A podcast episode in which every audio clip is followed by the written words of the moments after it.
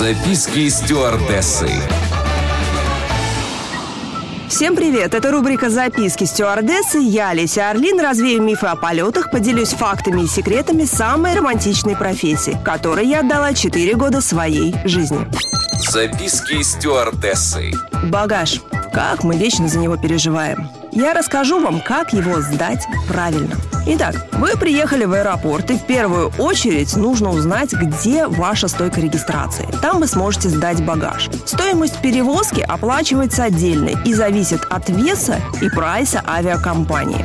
Если вы везете хрупкие вещи, на стойке регистрации попросите ярлык «fragile», а, что означает в переводе «хрупкое». Но, откровенно говоря, сколько бы мы ни ругались с грузчиками, мы следим за погрузкой и разгрузкой багажа. Они часто обращаются с багажом небрежно. Поэтому особо ценные вещи не сдавайте в багаж даже с этой наклейкой. На одном из рейсов я отвечала за багаж и видела лично, как грузчик кинул чемодан с такой наклейкой в багажник. Правильная регистрация багажа очень нужна при перелетах с пересадками. Если стыковка рейсов дело не самостоятельное, то беспокоиться не о чем. На стойке регистрации просто напомните сотруднику аэропорта, что рейс летит с несколькими стыковками. Багаж в таком случае переносят автоматически. Если аэропорт не предусматривает прямого трансфера между рейсами, багаж придется получить и сдать снова на стойке трансферного багажа. Не забудьте это сделать, иначе вы сами станете причиной потери своих вещей.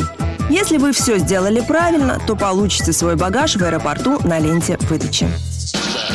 Записки стюардессы. На этот раз у меня все. Еще больше воздушных историй в следующем выпуске рубрики «Записки стюардессы». С вами была Леся Орлин. Всем приятных полетов.